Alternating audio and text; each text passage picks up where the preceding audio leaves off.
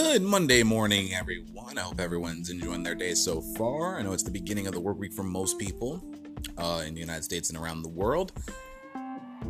We are coming off the heels of NXT TakeOver 25, and today, y'all know what time it is with every pay per view. We always do.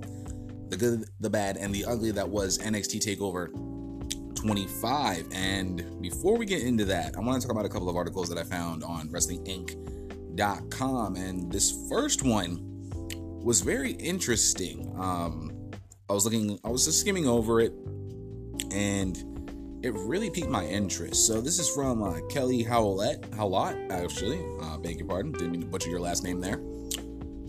Jon Moxley talks Brock Lesnar changing SummerSlam 2018 ending. So let's get into the article real quick. Jon Moxley recently talked to Wade Keller on his podcast, and I know this was a big thing um, that was some big news actually that came out of this. Um, from what I've heard, he actually gave Wade a lot more than what he had said on the Talk is Jericho podcast. And if you have not listened to that yet, I highly suggest you take uh, an hour and a half out of your day to check this episode of the Talk is Jericho podcast out. It was really, really good. And he really not really exposed, but shared a lot of insight into what really goes on um, in terms of the writing team in WWE and what Vince McMahon had done. And he really told some really cool stories about, you know, trying to get certain lines taken out of um, a particular promo. Um, the line with Roman Reigns about Roman Reigns that he didn't discuss on the podcast. Um, but he didn't really want to say at all, and I'm glad that he didn't say it, and I'm glad Vince McMahon didn't have him say it. But um, I'm, I may check out the Wade uh, Wade Keller interview with Jon Moxley because I think it's definitely something to check out, especially if he has uh, is adding a lot more to what he had said to Chris Jericho. So again, let's get back into it. Um, course, he recently talked to Wade Keller about his podcast, about his time in WWE. Moxley discussed who was behind changing the ending to last year's SummerSlam main event. And if I remember correctly, uh, SummerSlam 2018, I believe that was Roman versus uh, Brock Lesnar, if I'm not mistaken, when Roman finally took the championship, which led to uh, Braun Strowman's cash in on Roman Reigns, which led to their Hell in a Cell match that was honestly a fail in my opinion, and which should have led to Braun Strowman becoming champion. But we all know that uh, Braun was never going to win the championship anyway, and to this day, I still say, uh, in terms of 2018's Money in the Bank winner, um, The Miz honestly should have been the one to take the Money in the Bank briefcase and cash in on AJ Styles, which should have led to the Miz and Daniel Bryan at WrestleMania. But that's just my opinion. But I think the booking of that honestly would have been a lot better. I have discussed that multiple times in the podcast. You can definitely go back. I believe it was like around uh, November and December of last year to where I discussed this. And don't mind me closing my window. I think the way I had booked it would have been a lot better served for WWE going into uh, WrestleMania weekend if they had The Miz and Daniel Bryan compete for the WWE Championship. Uh, heel Miz taking on a uh, baby, a true blue babyface Daniel Bryan, and becoming the new WWE Champion going into the new season. But anyway, let's get back into the article. So Moxley revealed, "quote SummerSlam. The end of the show is supposed to be when the Shield returns." We were worried about it not being as impactful the next night. It still worked just as good. The Ember SummerSlam was Roman versus Brock. Braun comes out, looks like a doofus because he can't figure out how to cash in. And when that happened, I was literally laughing my ass off because I because I already knew Roman was going to beat Brock. Um, and then Braun trying to cash in looking like a complete idiot really did make things a lot worse for the event. The changes to the end of SummerSlam were made mere hours before the show. Quote, however it went was Brock's idea. At 6 p.m. before the show, everything was supposed to happen. The show coming out, this awesome stuff happens that the writers have been working on tirelessly to have this perfect ending to SummerSlam that was good, Moxley recalled. Brock comes in at 6 p.m. and changes everything. Vince is like, we are going to go with Brock's idea. It made everyone else look stupid, but Brock. He then continued, and the writers were are just sitting there watching it in the room, and they're like, come on, we had it. We had this great ending. Everyone is suffering. Again, not my problem anymore. And they do say, you can't listen to the full interview below. Of course. Um, I, like I said, I may check that out um, because it, it's really interesting to see more insight of what Moxley had said about the WWE. But the way I see it personally is that given the fact that you know it was mere hours before the event had started Brock Lesnar comes in and just pitches this idea to Vince McMahon. Vince McMahon pretty much just, you know, 86 everything they were going to do. And instead of going with the actual ending that the writers probably had, you know, with the Shield reformation, even though, you know, personally, you know, the Shield reforming one more time was kind of, you know, at this point oversaturated.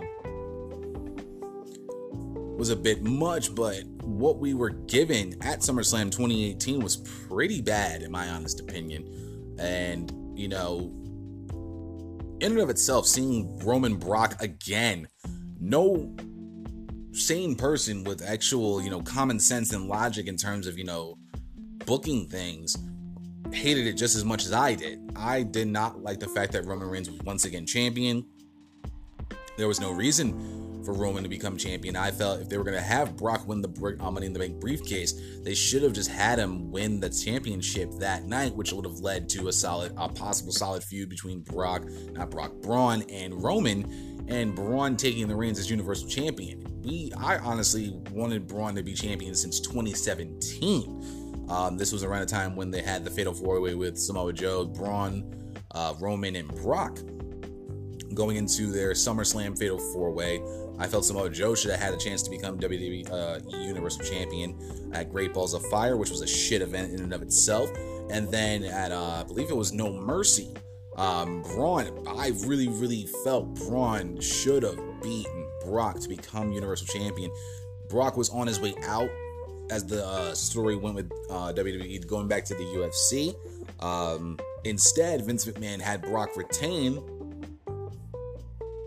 and let him retain. And Brock never left for the UFC, which led to where what happened with that in 2017. He pretty much was gone for the remainder of the year, and then showed up around Royal Rumble time, and that whole thing. And then, of course, you know, what led into uh, 34 in 2018, and that and with Brock Brock versus Roman, uh, Roman, you know, the fans pretty much you know just shitting all over the Brock Roman match, and which forced Vince McMahon to have Brock retain over, excuse me, to have Brock retain over Roman instead of Roman was being actually was supposed to be booked to beat Brock and win the championship and go into the new season as the Universal Champion.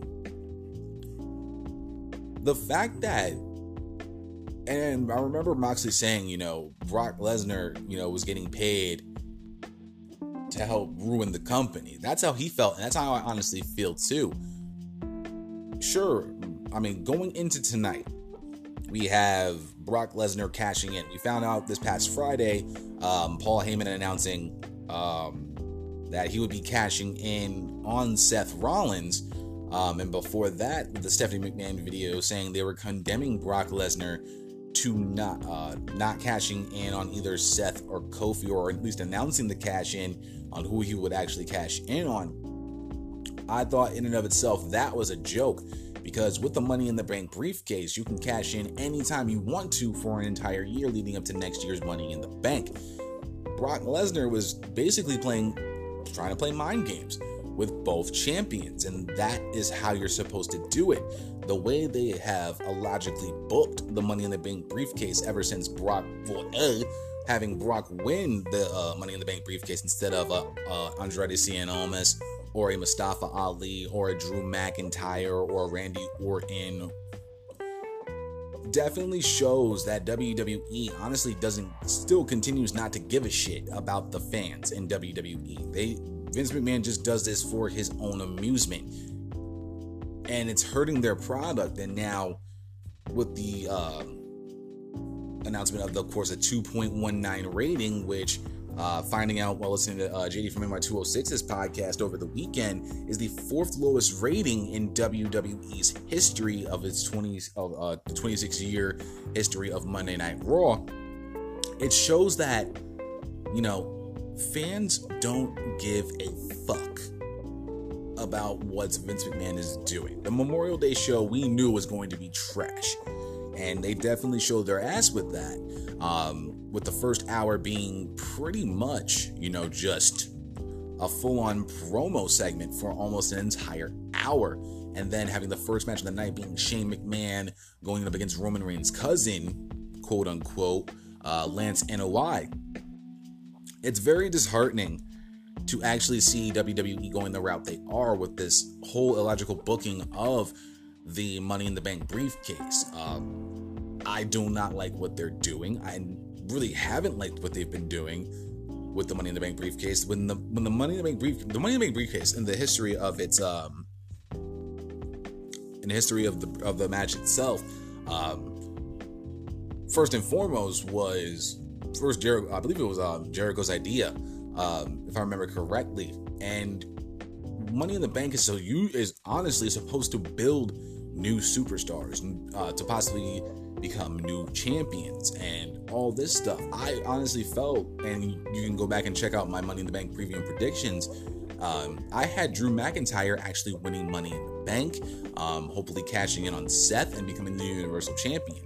I believe Drew McIntyre still to this day is a world champion in waiting. He has all the potential in the world. He has the look, the grind. He had to actually get through to just get back into the WWE with NXT, becoming the NXT champion, doing what he had to do to get back, being called up to the main roster soon after. I believe it was um Takeover Philadelphia. No, actually, no, it wasn't Takeover Philadelphia. Um, I think it was the year before that. Um, and losing to Andrade Cien Almas, if, I'm, if my memory serves me right, and then coming up, he had all the potential in the world to be a world. He has world champion written all over him. You can, I'm sure there's plenty of people you can ask about Drew McIntyre. When you just look at him, he screams heel all day, every day. He screams world champion. He he, he looks like he can do it. He has the, uh, a devastating finisher in the Claymore kick. The man can go. He's been busting his ass for the past, I'd say, two, three years just to get back to this point, and now they are treating him as a true afterthought. And now tonight, I was reading the um Raw preview before I started recording, and he's now going up in a six man tag, teaming up with the Revival to go up against the Usos and Roman Reigns. I honestly have no investment in that match whatsoever because of the simple fact that um, it's just a continuation of the feud between Roman and Shane McMahon, which truly doesn't make sense to me whatsoever with the fact that it's another Roman versus the authority angle. I thought we were past that. And honestly, going back to the December promo, which the McMahons and Triple H cut, Triple H saying that we as fans are the authority. We make the we make the decisions. We make the rules. We as fans, you know, deserve better. We deserve fresh matchups, new faces, new superstars, new champions, all this, that, and a third. And once again, those proclamations fell on deaf ears. It really did. It really fell on deaf ears to the simple fact that, you know, they don't care. Vince McMahon does not give a shit. And I've stated before, even when he transitions to the XFL in February of 2020, Vince McMahon is still going to be running both XFL and the WWE. He's not letting this go. I have stated many, many times on this podcast that Vince McMahon needs to worry about XFL and the XFL only once it's time to get down to the nitty gritty of his, of his uh, new football league.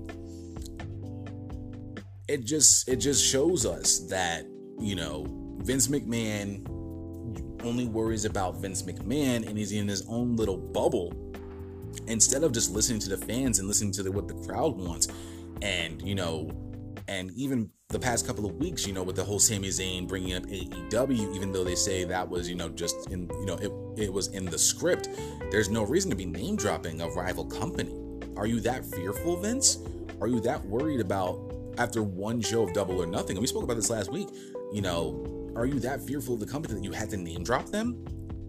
You know, if you're so worried about AEW, but you're not, but you're still giving us, you know, shows that give us 2.19 ratings um, being the second lowest viewed show of 2019 already. And we're just and we just hit that halfway point. We're now officially in june ladies and gentlemen. Happy june to all of y'all. I would not you got, got to think as we're going into the summer months as we're starting the road to summerslam you know as we're heading towards uh apparently um, super showdown this friday and uh stomping grounds towards the end of the month of which i could honestly give a fuck less about because it's just you know another B, a C level pay per view that you know that we're just building towards. How about we not have Super Showdown and you just start building towards Stomping Grounds instead? It wor- it worries me more now knowing that hearing this, hearing this story about you know Moxley talking about Brock Lesnar changing every changing pretty much the main event. I guess I think the show started at seven o'clock, pretty much an hour before the event even starts. Mind you, they were he he came Brock Lesnar came to Vince McMahon when the pre-show started. When the pre-show began, six o'clock, goes to Vince McMahon and said, "I want to do I want to end SummerSlam like this."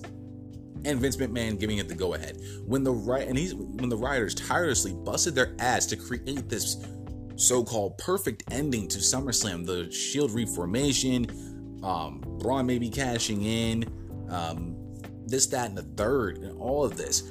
It it becomes more evident that Vince McMahon doesn't like I said before, like I said before earlier. He doesn't care. He doesn't really give a shit about what we want. He only gives a shit about what Vince McMahon wants at the end of the day. And now going and now as we're heading into another Monday Night Raw, you know, of course, The Undertaker returning to Raw to hype up uh, Super Showdown. We know Goldberg's going to be hyping up Super Showdown um, tomorrow night. I honestly don't know if I'm going to be even caring about Super Showdown. I really don't honestly give a shit about Super Showdown when you have matches like Undertaker versus Goldberg, we're another match between Triple H and Randy Orton. Apparently, we're supposed to get, if I'm right, we're supposed to get the Intercontinental Championship between Andrade Cien and Almas, who's now on SmackDown, and Finn Balor, who's on SmackDown as well. So this would make sense to do that. Kofi Kingston versus Dolph Ziggler, Seth Rollins versus the, your favorite Friday uh, TGI Fridays GM Baron Corbin for the Universal Championship. I think this is going to happen tonight. Okay. Brock Lesnar, and, I, am giving you a, a, bold prediction tonight. I'm not going to be watching Raw first and foremost. I haven't watched Raw since the first week of the Superstar Shakeup, uh, the aftermath of the Superstar Shakeup, and then right after that we got the wild card rule, and that was just, and it pretty much negated everything the Superstar Shakeup was supposed to be. I'm going to give you a bold prediction tonight, right now.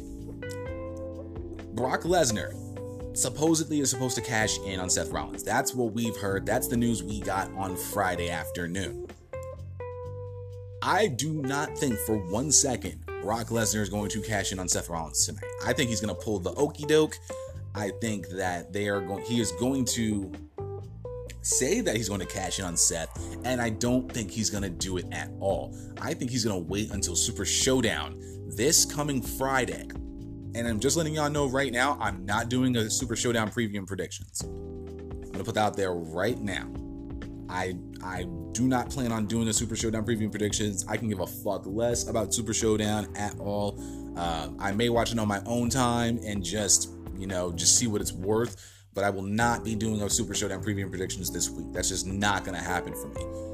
I, I honestly don't give a shit. Uh, when you have an event that they say is going to either equal WrestleMania or even better WrestleMania, that's when you know it. I could give a fuck less. I really could.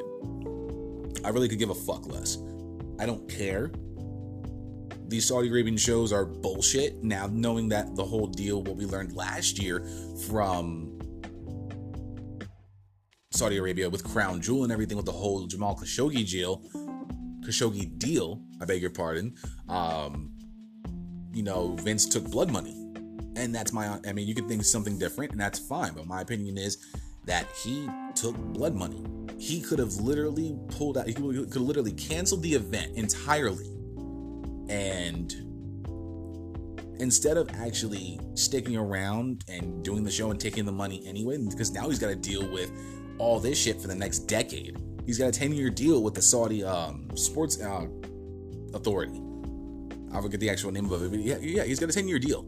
So he's gonna be working shows in Saudi Arabia every at least once or twice a year for the next 10 years. Actually, next nine now, because we're going into uh, we're in 20 when the finish the first year of the deal.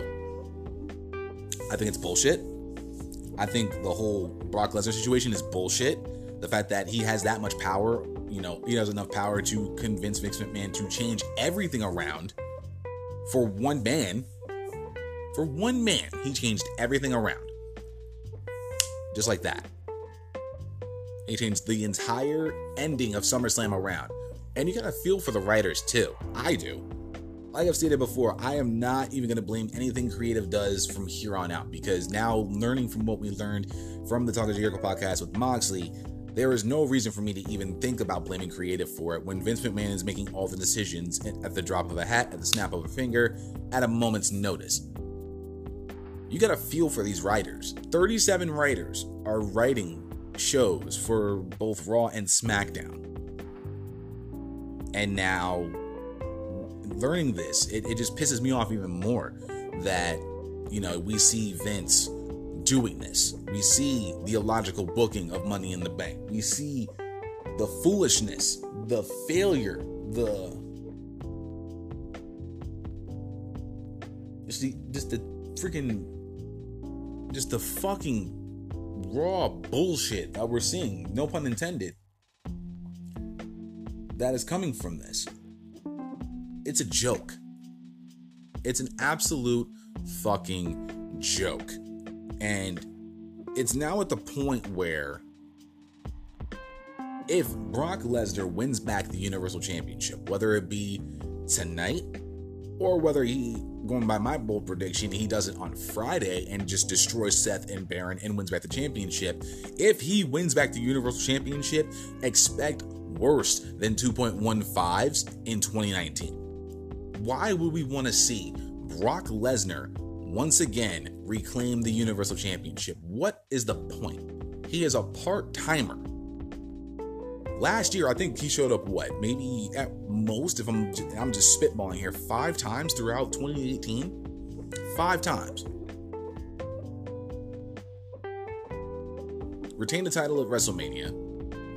Didn't really show up until like uh, close to the beginning of the summer defending it at SummerSlam, losing it to Roman, comes back after Roman had to relinquish the championship due to his leukemia issues, beats Braun Strowman instead of giving a superstar a chance to hold the gold, even if it was just for a few months, even if it was just for a few months for Roman to come back, become the big baby face. And I, and I even said this last year. I even said this earlier this year if if they booked this properly, Roman Reigns could have been truly the truest blue, biggest baby face that could have received the biggest pop, bigger than Hogan, bigger than Cena, combined. I stated this, and if you think I'm lying, go back to my episodes earlier in the, on in the year. I stated this. Roman winning the championship the right way would have been would have caused a huge pop because then you would have you could have truly made Brock Strowman, Braun Strowman, the heel, Brock Strowman, fuck that shit, Braun Strowman, the true heel that I know he could have been. There was no harm in having Braun win the championship at Crown Jewel, but because they because, and it, it showed it they they pretty much showed at Crown Jewel last year they don't trust Braun Strowman being the top guy on the brand. They don't. They don't trust a lot of guys to become that top guy. You you you seeing it right now. You're having Drew McIntyre and Elias aligned with Shane McMahon as as part of this authority deal. They're, they're not even putting he's Drew McIntyre is not even part of the main event scene anymore. He's just now aligning himself with Shane McMahon because they have nothing else better for Drew to do. And I'm gonna say this and I'm gonna finish this up because I'm going along on 20 about 25 minutes. what Moxley has been saying about the WWE has all been true, but it's something that we've already known. We all known this that Vince McMahon doesn't give a shit about his fans, doesn't give a shit about his product, only cares about what he wants, and has, you know, with the Sami Zayn deal, you know, him just saying things. This is Vince probably writing this. Vince McMahon again is ru- is literally ruining his own company from the inside out.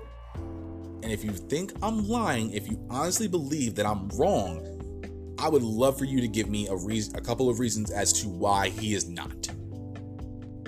Because the proof is in the pudding, ladies and gentlemen. And if you're not if you're not seeing it for what it truly is, I think you might be stuck in your own bubble yourself and you don't want to come to the grip come to grips that Vince McMahon truly is ruining the WWE. This is episode 76 of the Young Lions Perspective, and with that being said, let us begin.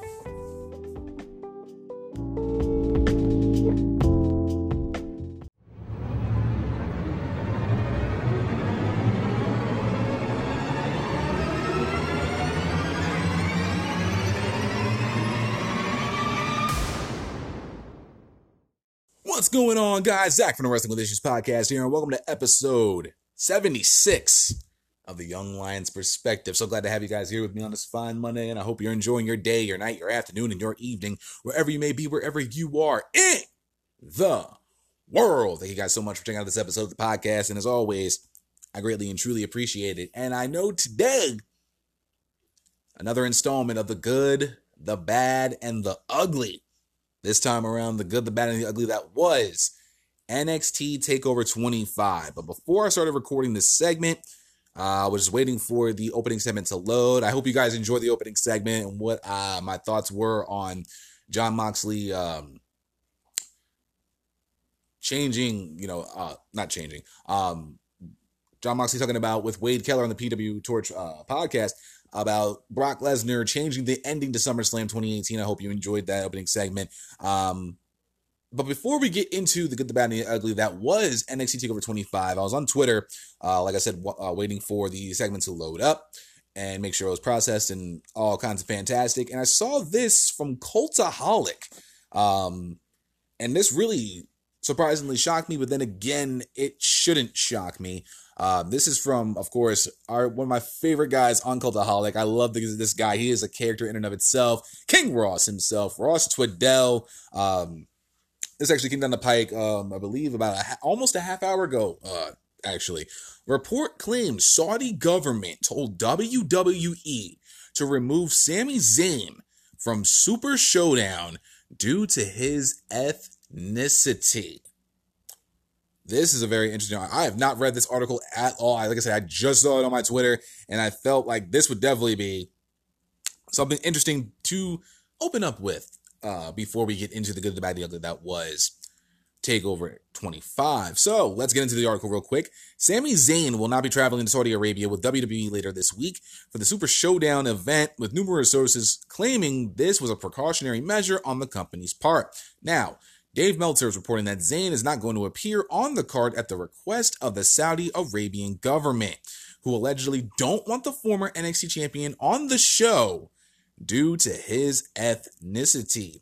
For the avoidance of any doubt, here's what Meltzer penned in the latest Wrestling Observer newsletter. Quote, For one, all along we were told the only men who are off the show were John uh, or Daniel Bryan and John Cena. And I believe Kevin Owens is not going to be there as well because of the fact that Sami Zayn's not going to show up. That's his very good friend. And I can understand why he wouldn't want he wouldn't want to go if his best friend's not going.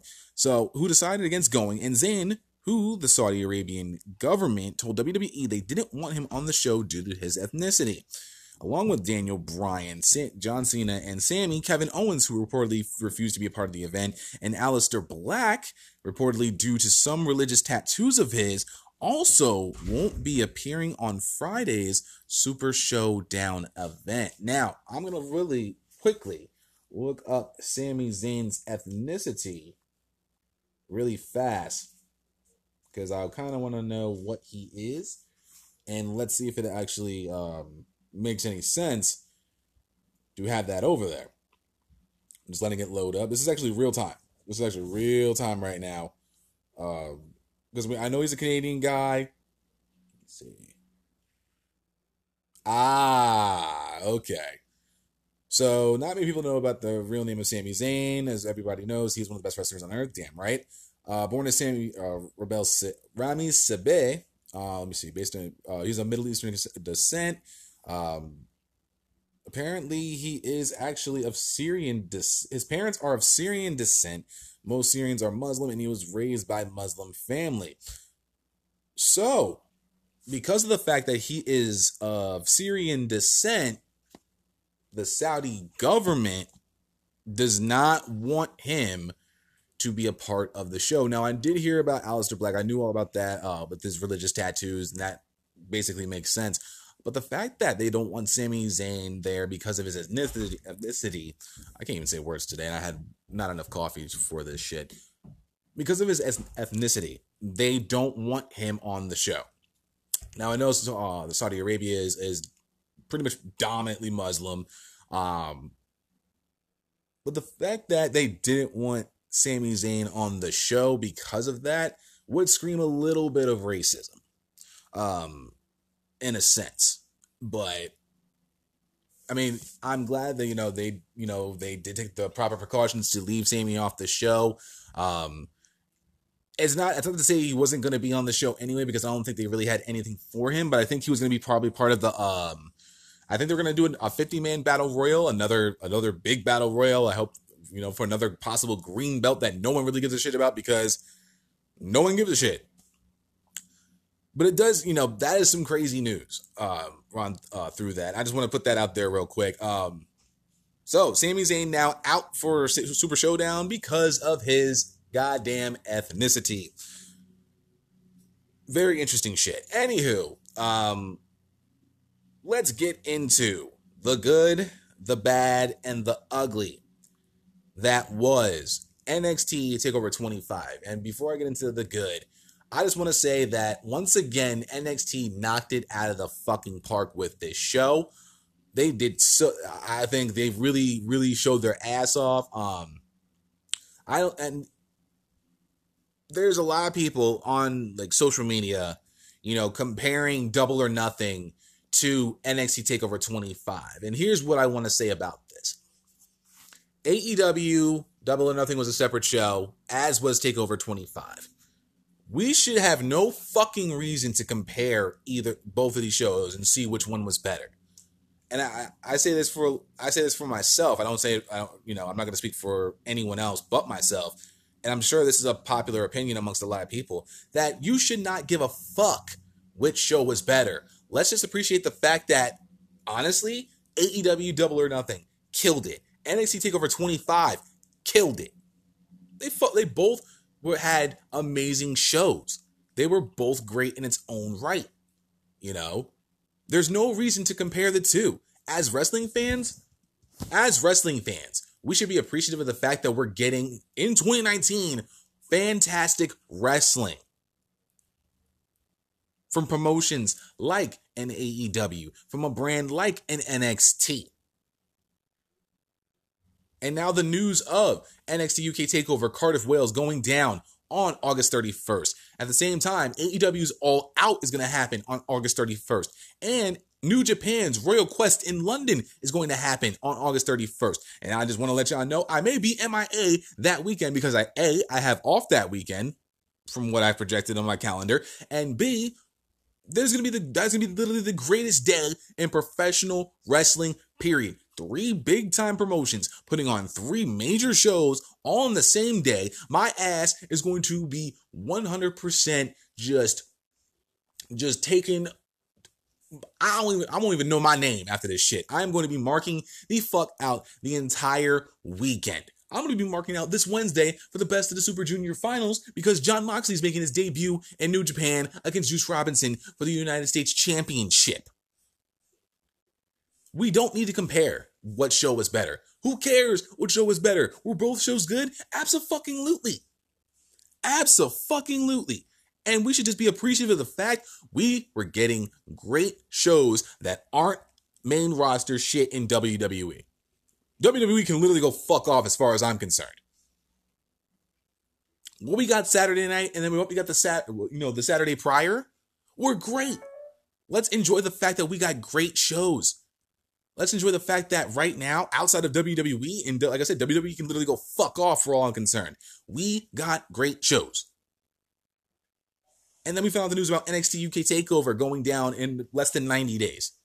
In less than three months, we're going to get the greatest day of professional wrestling. Probably in our, in our of 2019. And here's the best part. WWE isn't involved in that weekend. It's literally New Japan, AEW, and NXT UK. We should be looking forward to that. We should be looking forward to Fight for the Fallen, Fyter Fest, fuck Stomping Grounds, fuck Extreme Rules, and at this point, to be truthfully honest, fuck SummerSlam. Because NXT TakeOver Toronto is going to kill that anyway. Let's enjoy the fact that we're going to get good programming over the summer with AEW, NXT, and NXT UK. Let's be thankful that we're getting great wrestling. Screw which show was better. Yeah, of course, we're gonna come. Of course, we are the type of we are a society where you know we do compare. You know, you know who's the greatest player, basketball player of all time? Jordan, LeBron, Kobe, whoever. Of course, I'll get involved in that. I still think it's Jordan. You know, but with wrestling, I think it's. I mean, I'm not gonna. I'm gonna probably get some hate about this. With professional wrestling, it's a little bit different. I think, in my opinion. And that's just this is just my opinion. This is just me speaking for me. When we're getting great shows, like a double or nothing, like a takeover, I enjoy that. I'm not to compare which one was better. This is not that we're not that kind of show. We are we are I am the we are the type of show. The Young Lion's perspective is the kind of show that, of course, from the perspective of yours truly, the Young Lion himself takes it in, and if it's a great show, I let you know. If it's a garbage show, I let you know but I'm not going to compare which one was better. What I'm going to do is to say both shows kicked ass, and both shows showed Vince McMahon why he is trash. And that's what I'm going to say about that. So, with that being said, let's talk about the good that was NXT TakeOver 25. And there was so much good that came out of this.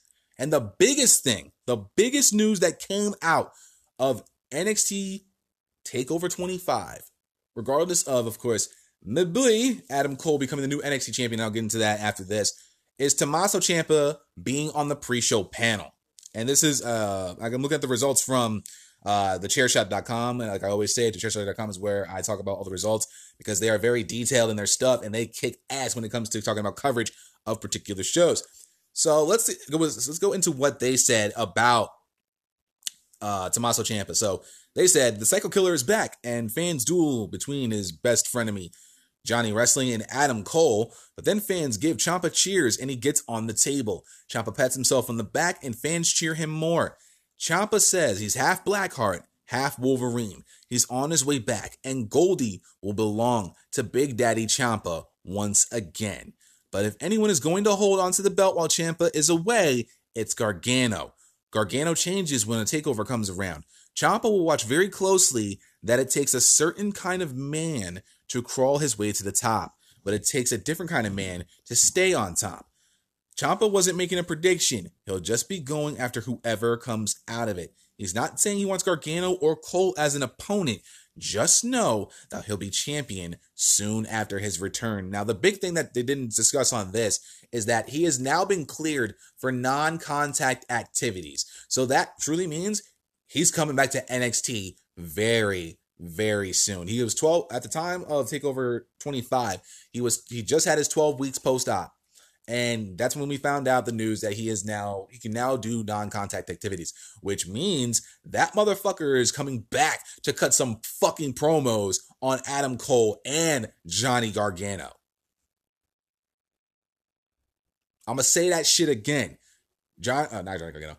Tommaso Ciampa is coming back to NXT to cut some fucking promos on Adam Cole and Johnny Gargano. And I guarantee fucking to you, the second we find out he is cleared to compete once again, he is going after Johnny for for losing Goldie. The one person he trusted anything in this world to keep Goldie around his waist, he lost it.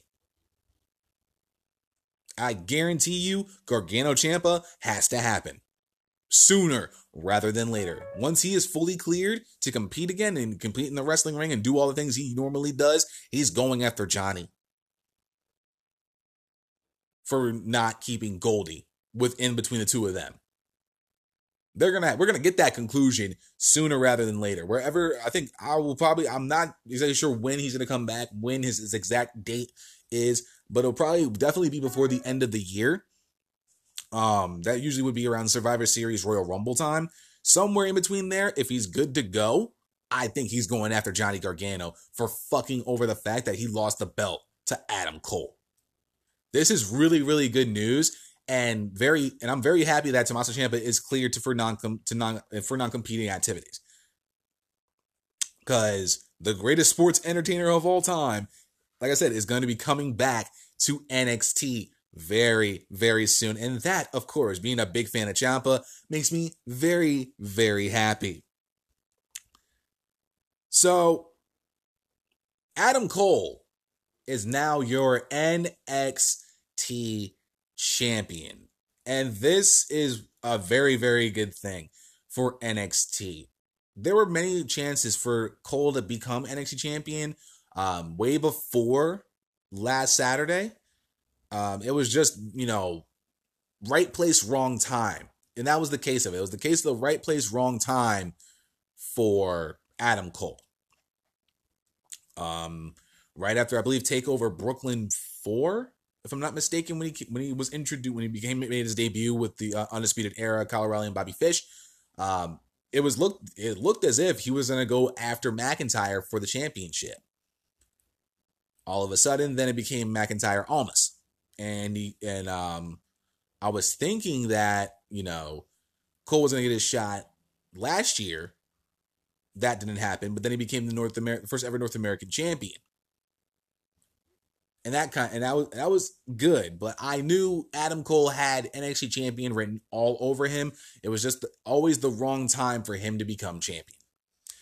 This past Saturday night, it was the perfect time for Cole to take the NXT championship away from Johnny Gargano. He proved that he could beat Johnny Gargano one on one in what I thought was a damn good match between him and Johnny Gargano. Over third, just a little bit over 30 minutes. It was, I believe, if I remember correctly on Twitter, I read it was 31 minutes, 26 seconds in the main event. It was a very damn good battle a lot of back and forth, just moments. And the the way, and I saw, and I heard this on JD from my 206 channel. The reason you knew it wasn't gonna, there wasn't gonna be, you know, there wasn't gonna be title change was when they did each other's finishers.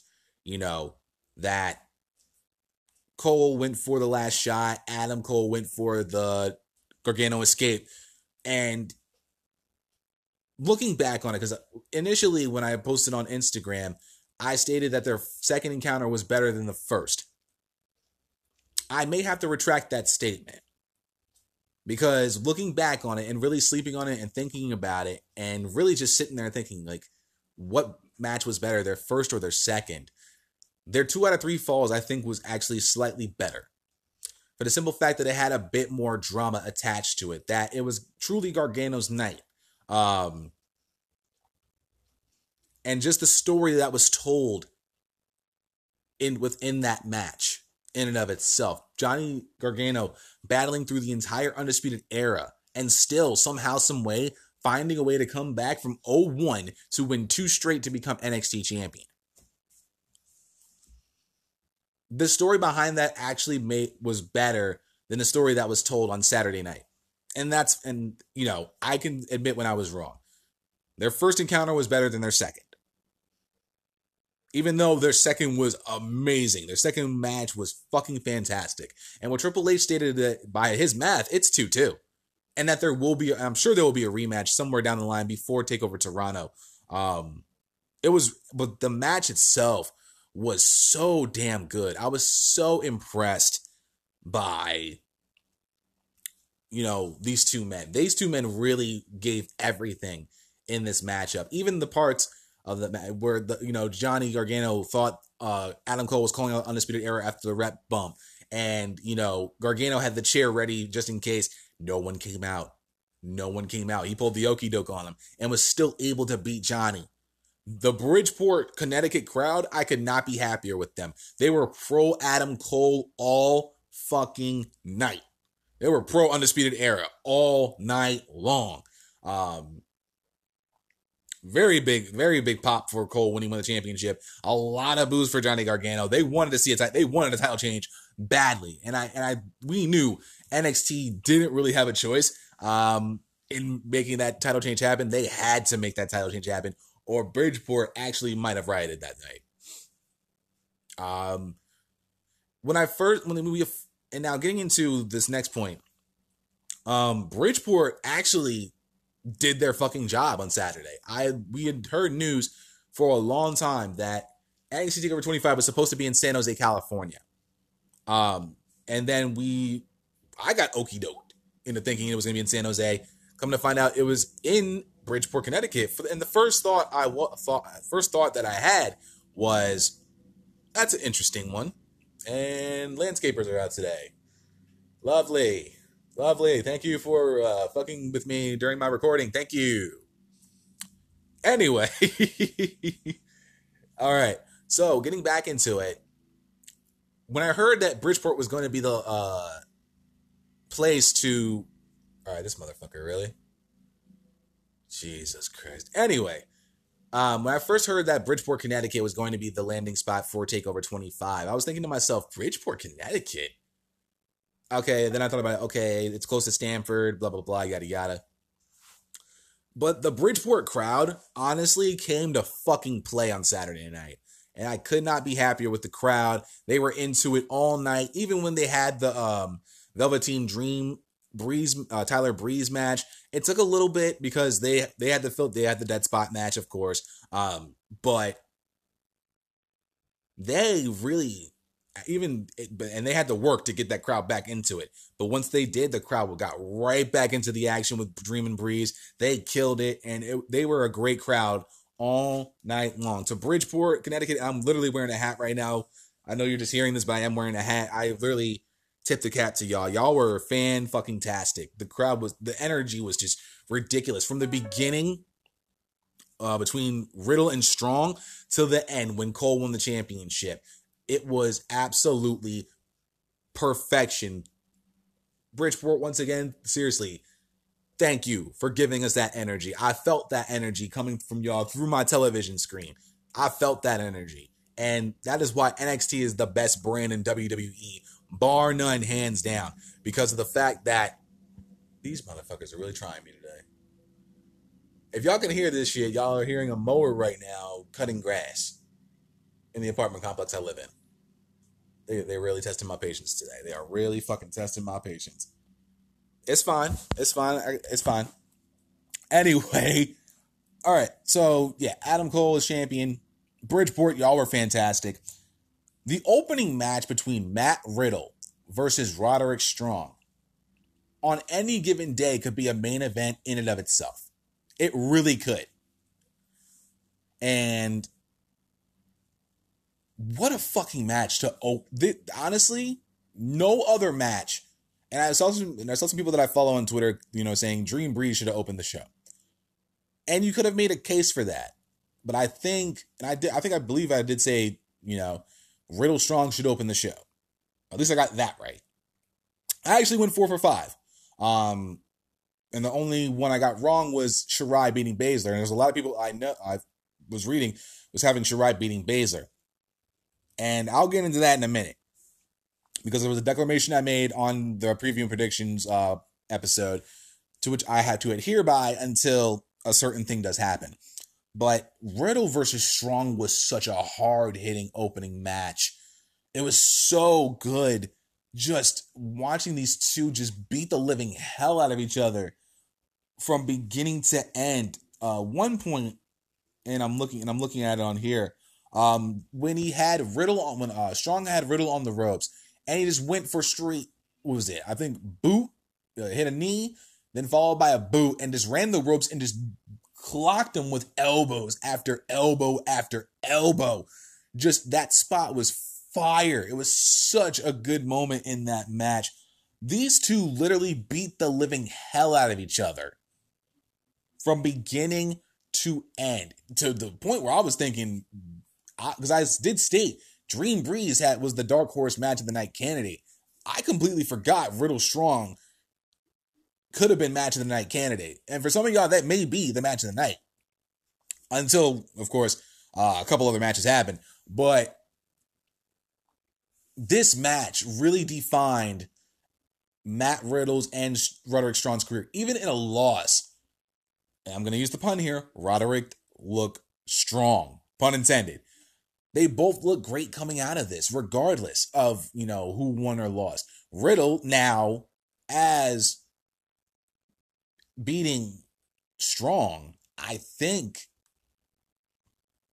and I'm spitballing here because I don't know what the route that NXT is going to take. I think Riddle now, after they do Gargano Cole 3, and once they conclude that, I think in Toronto, we could be getting for Adam Cole's second title defense. He's getting that. he's gonna face Matt Riddle in a rematch.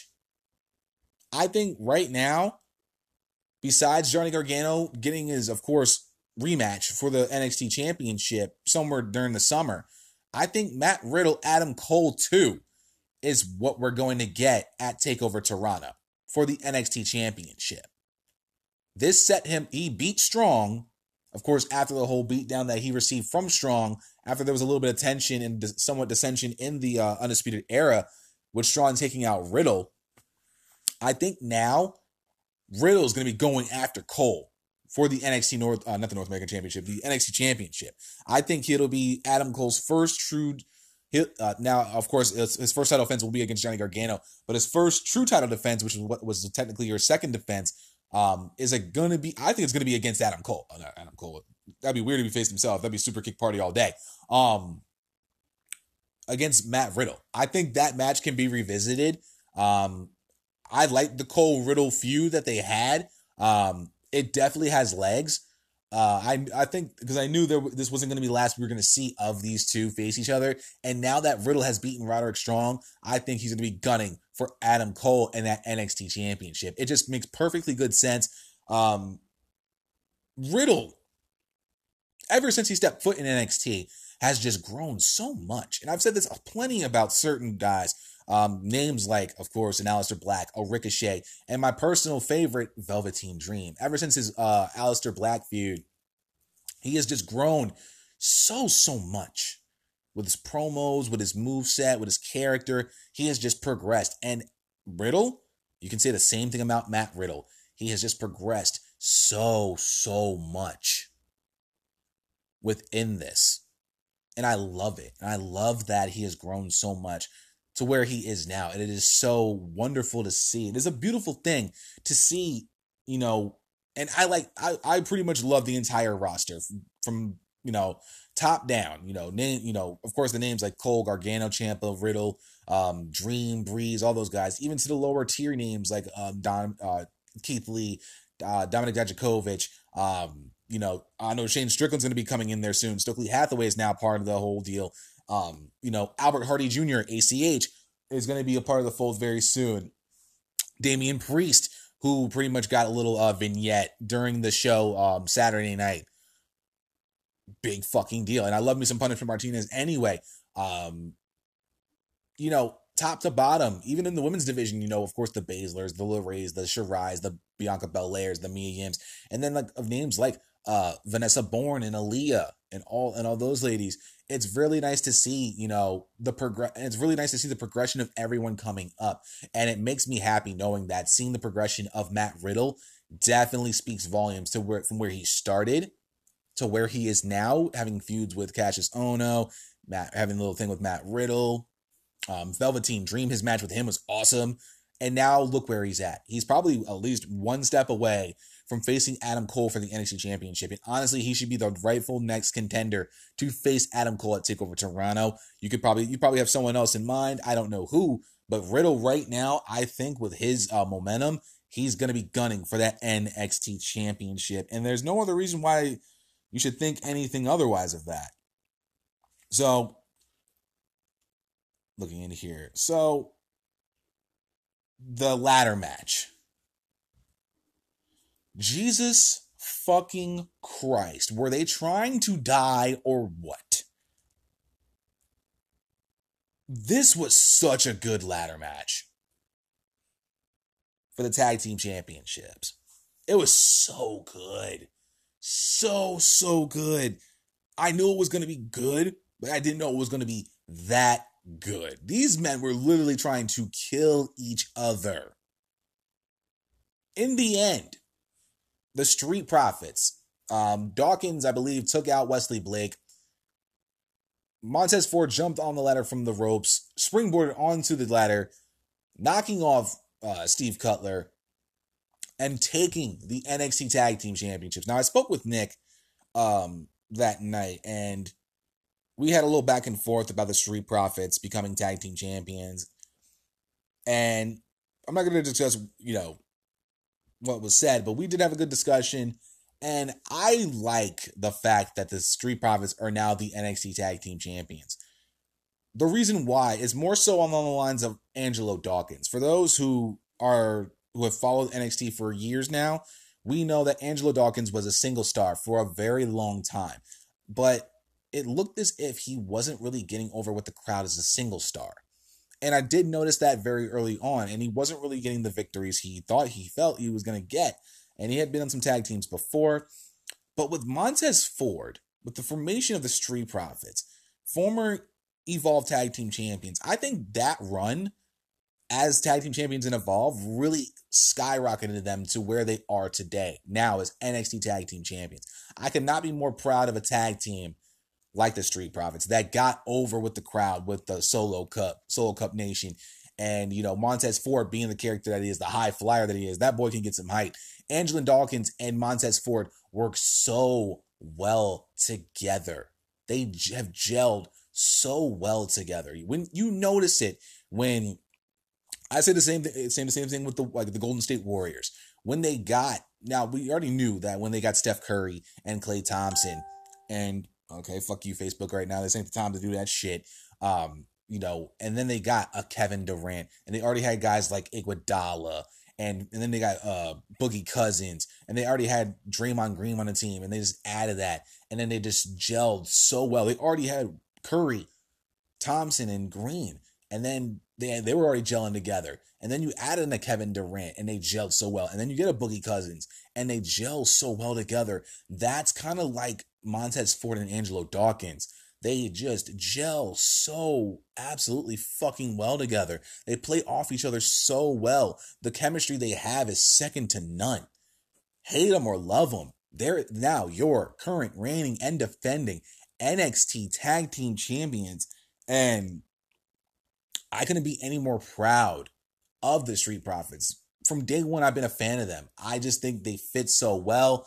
Um, even in the earlier days when they had that little shitty Titantron video to what they have now, they've evolved, no pun intended, so fucking well. I could not be prouder. And even, I mean, me being a, a person of color, uh, of mixed race, you know, I, of course, seeing, you know, uh, black excellence, as uh, the kids say it nowadays, it's um, it makes me happy to see that. I was, of course, I picked the Street Profits to win the championships. There was no other team in that quartet that was going to win that championship. You could have picked the Undisputed Era, and I wouldn't have been mad at you. You could have picked Lorcan and Burch for all I cared, and I wouldn't be mad at you. Um, the Forgotten Sons, uh, we'll discuss them on the uh, next segment of the bad, and we'll get into that for a particular reason. Even though I am still am a fan of the Forgotten Sons, um, there was no other team in that quartet that deserve to become NXT Tag Team Champions than the Street Profits. And now going forward, it's going to be really cool to see what they do as tag team champions. How will they handle that, knowing that they're now the target of every other tag team in the division? You know, with of course this you know undisputed era that's going to be. I think it's going to be gunning for them, and the um, you know, the team of Lorcan and Burch. Uh, by uh, Barthel and Eichner. I think they may be coming back. You know, who knows if they bring over you know Mustache Mountain to face him again. Um, the Forgotten Sons, they may have another match with them, and, and, and all the other tag teams that they're going to be bringing into the fold. Um, uh, I'm sure they'll be they're building up some tag teams right now uh, to help you know because because you know once because you always you always know that certain champions, once they finish their title reign, they're going to be called up to the main roster. And I have to keep this in mind as well that they may be bringing up Street Profits whenever their title reign is up. Because who knows if they have anything to do after they lose the belts. But I think with the Street Profits becoming tag team champions, I think their title reign will be a very solid one. I think that they're gonna probably wait on the undisputed era Street Profits, and I'm gonna think they're gonna be doing that towards the end of the year. But I'm I, I'm foreshadow I'm not foreshadowing. I'm just thinking long term. But I think that's gonna be your big money match going into I think War Games three. I will say that I think they're gonna be definitely. I don't think they're gonna pop the cherry just yet at Takeover Toronto. I think they're gonna, uh, but I think they're gonna wait on that for a while. I think they're gonna wait on that just a little bit. And if and if really and if, and if uh, Adam Cole setting the you know starting the snowball effect and creating that big snowball, um, we're gonna be definitely getting undisputed era Street Profits before the year is up. But for right now, let's appreciate the fact that a team like Angelo Dawkins and Montez Ford are your current reigning and defending NXT Tag Team Champions because that ladder match was absolutely insane. So many good spots in that match. Uh, even the spot with Jaxson Ryker getting destroyed by all the other teams that weren't the Forgotten Sons, getting pummeled with the ladder. Um, the boos from the crowd was hilarious from that. So fucking hilarious. I I really loved I really loved this match. Um, there were so many crazy spots um, with Montez Ford uh, jumping over the top rope onto uh, the Forgotten Sons.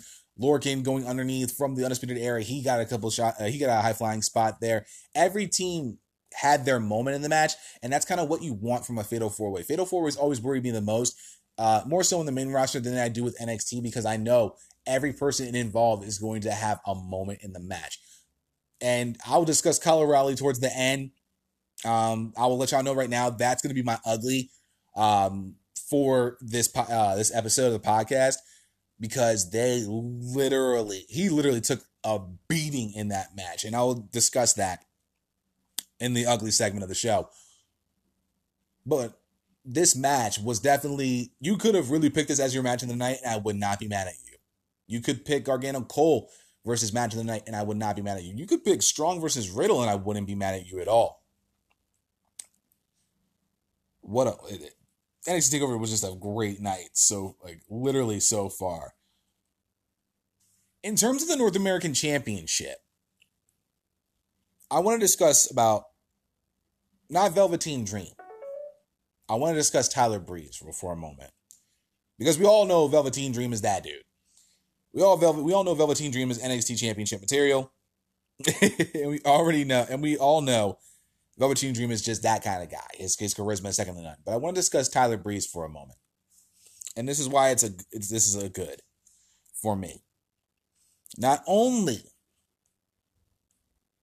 did Tyler Breeze and Velveteen Dream somehow get the crowd back into the card, especially after the insane fatal four way ladder match for the NXT Tag Team Championship. Tyler Breeze coming back to NXT, I felt was a beautiful thing. And I think, and there's a big reason why there were reports that certain NXT, uh, certain WWE superstars, main roster superstars, wanting to go back down to NXT. One of them, in that case, now now known as Shawn Spears, formerly known as Tye Dillinger, he wanted to go back down to NXT. And I keep, and I've said this multiple times, and I keep saying it, of course, with Kevin and I, we have that, we believe that NXT should be treated as a AAA ball club. And I've said this multiple times before. It's a broken record, but I like going back to it. Tyler Breeze going back down to NXT and stating after the match that NXT is now home. He is not leaving NXT. He is going he is back in NXT and he is staying there for the time being. And I love that Tyler Breeze is back in NXT. Not only for the simple fact that up, up, down, down battle of the brands between him and Xavier Woods is going to be awesome going forward because now he's in Orlando, not permanently, but for, at least for the at least for the time being, he is back in Orlando. I think this does Tyler Breeze so much good, especially now with the amount of talent they now have in NXT.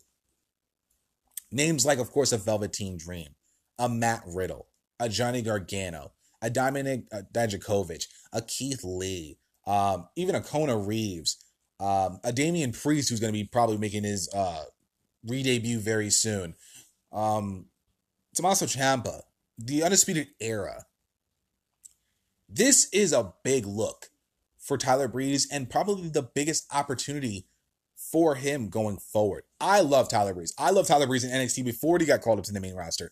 I love his character. I love his heel like qualities. I love the fact that he was just a supreme dick. I I just you know you know that that supermodel guy. Um, I think this fucking works, and the fact that he is now back in NXT from here on out, at least for the time being, and the match he had with the Velveteen Dream on Saturday night was fucking fantastic. Absolutely fantastic. Going forward, Tyler Breeze is probably going to become a big deal in NXT. And even going back to when he made his return to NXT and the chance of not welcome back, but welcome home.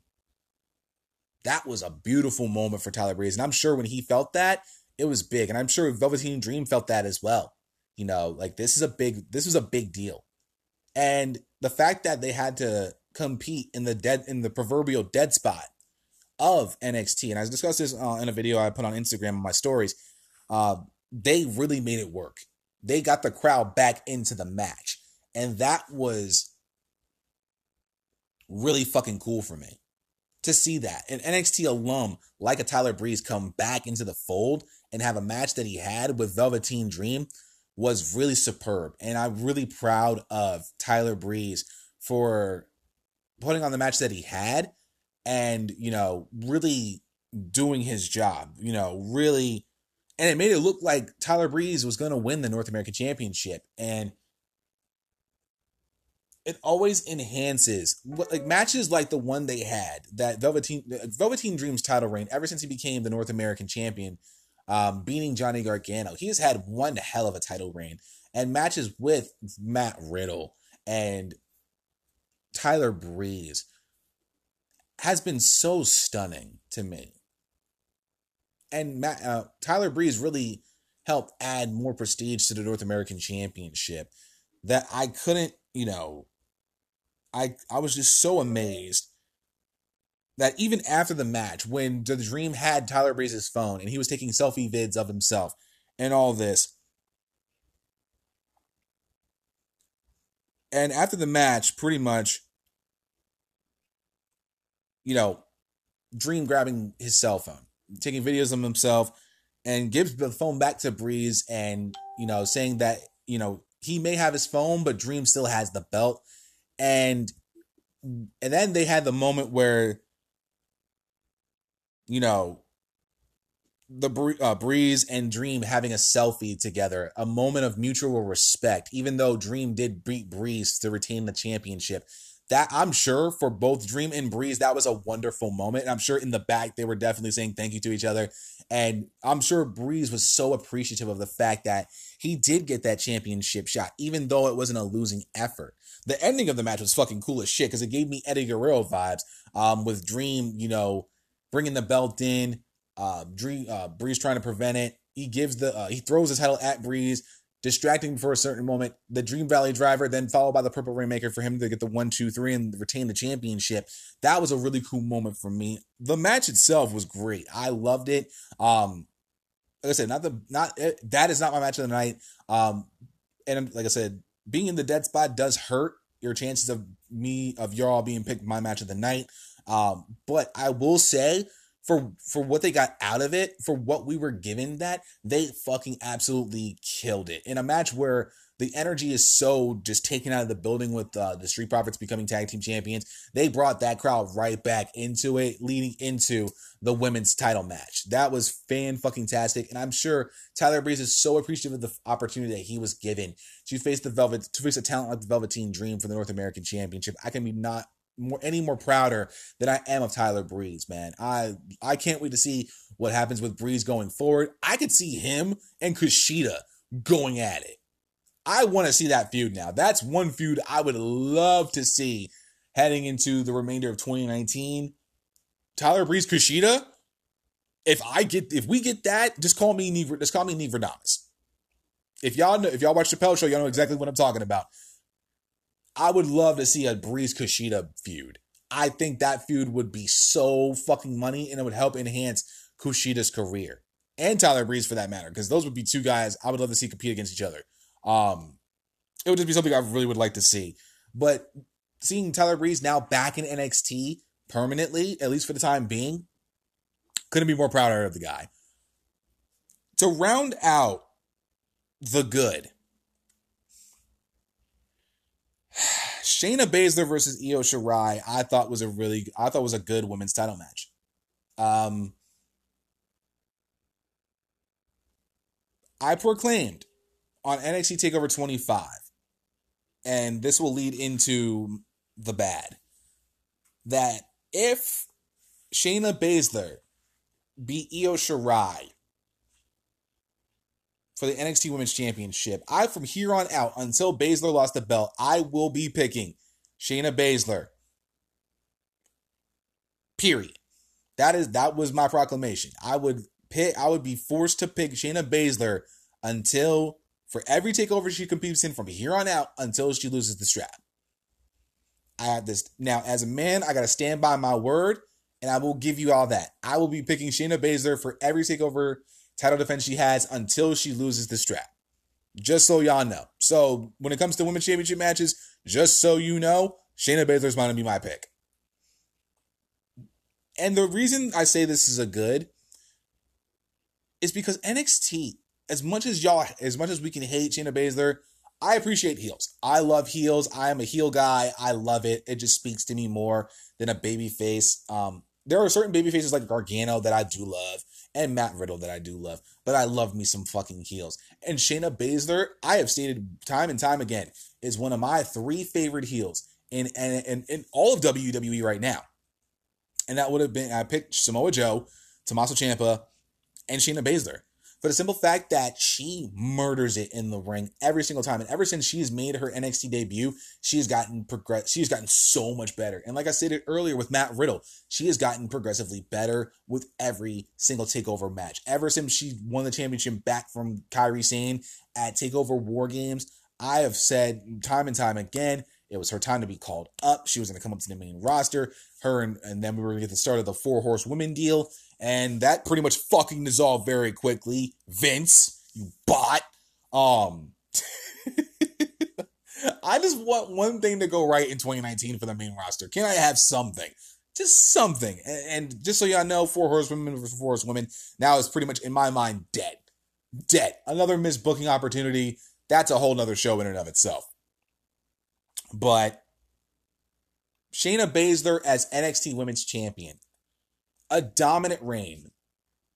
As far as uh, the only only the second woman to hold the women's championship twice. As dominant of a title reign she has had, there's no reason for me to even think she's going to be losing the championship anytime soon. She could hold that belt literally for the remainder of the year if she wanted to. If NXT allows that. If NXT is booking that like that.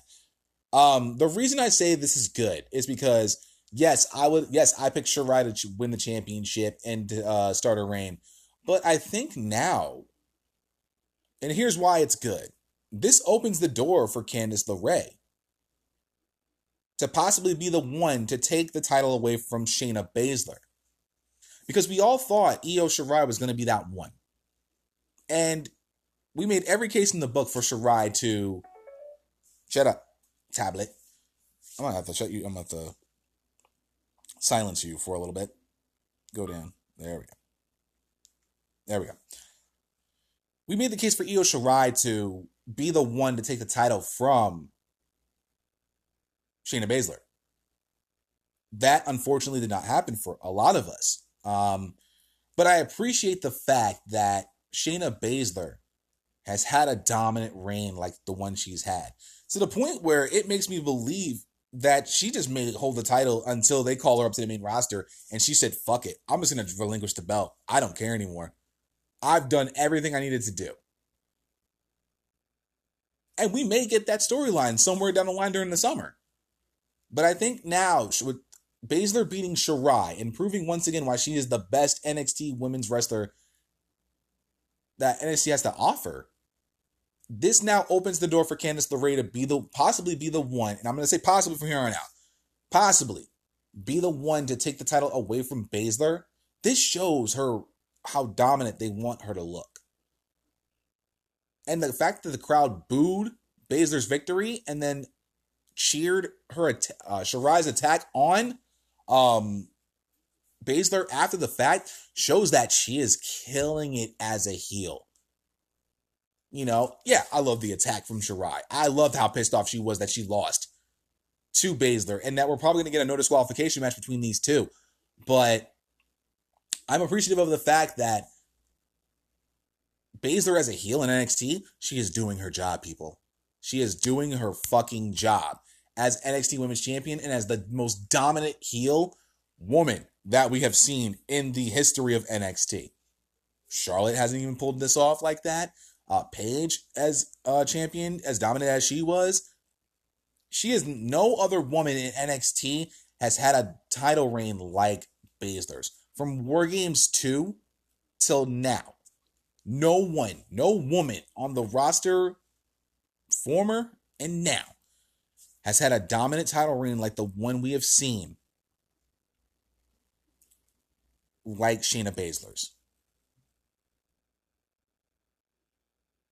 Guarantee it. You can look, you go down the list Paige, Charlotte, Sasha, Bayley, you know, Ember Moon, Asuka. I'd say that's that, like, that would be the closest. I think okay, let me let me rephrase that. There has been no other title reign since Asuka like the one Shayna Baszler has right now. I almost forgot about Asuka. How can we forget about Asuka? We love Asuka. I love Asuka. That's that's she holds a special place in all of our hearts. I promise you that. But there has been no other title reign like since Asuka's reign before she got called up to the main roster. That has been like Shayna Baszler's. I'm really gonna I'm really gonna get roasted on this one. I, I swear to God. There's been no other title reign like Asuka, like like the one that Baszler has that that can stand up to the reign she has, like Asuka's. Of course, she had a 900 day title reign as NXT Women's Champion. No one will ever touch that. We know that, but there's been none like since hers up until now was Shayna Baszler, her second title reign, and that makes me really proud and that shows what I've stated um, with titles. Long, dominant title reigns add prestige to the belt. Asuka's reign will not be fucked with. She passed Goldberg for the longest title reign in the history of WWE, as they call it. But Baszler's second title reign right now is something to behold and should be respected. And that's why it's a good. Because we're showing, we're playing to the fact that, you know, Baszler cannot be stopped. And with Marina Shafir and Jessamyn Duke by her side, the only person left that I can think of that can stop her is Candice LeRae. Mia Yim, I can't see it right now. Bianca Belair already had her chance already, and it didn't work. Kairi Sane, she had her shot at uh, WrestleMania weekend and take over New York. It didn't work. Baszler is still your champion. I've tried many times to pick against Shayna Baszler. At this point, I have to just, you know what? And that's why I made the proclamation. Because I felt Shirai was going to be the one to beat Baszler. And now I have to eat my words. And now I, from here on out, I have sta- I stated, I will be picking Shayna Baszler until she loses that belt for every takeover title defense she has. Even if I want the person that's going to be standing across from her that night that I know who's going to beat her, there's no reason for me to pick against Shayna Baszler from here on out. Her title reign is is damn good, and it should be respected. It should be truly respected, and we should all respect the fact that she is one of the most dominant heels right now in NXT, and you got to respect that, one hundred percent. So that was the good. And we were going, damn, we are 53 minutes in. That's why that's why this was a great show. So much good came out of this. This was the good. That was NXT Takeover. We're gonna take a quick break. We're gonna listen from our sponsor. and we're going to get back into it with the bad because there was some bad that was NXT TakeOver 25. Stick around. We'll be right back.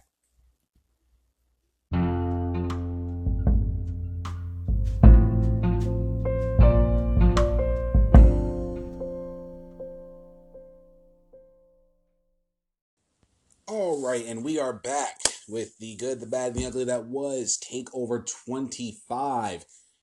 Now we get into the bad. Now, there wasn't much bad about this show at all. There was not much bad.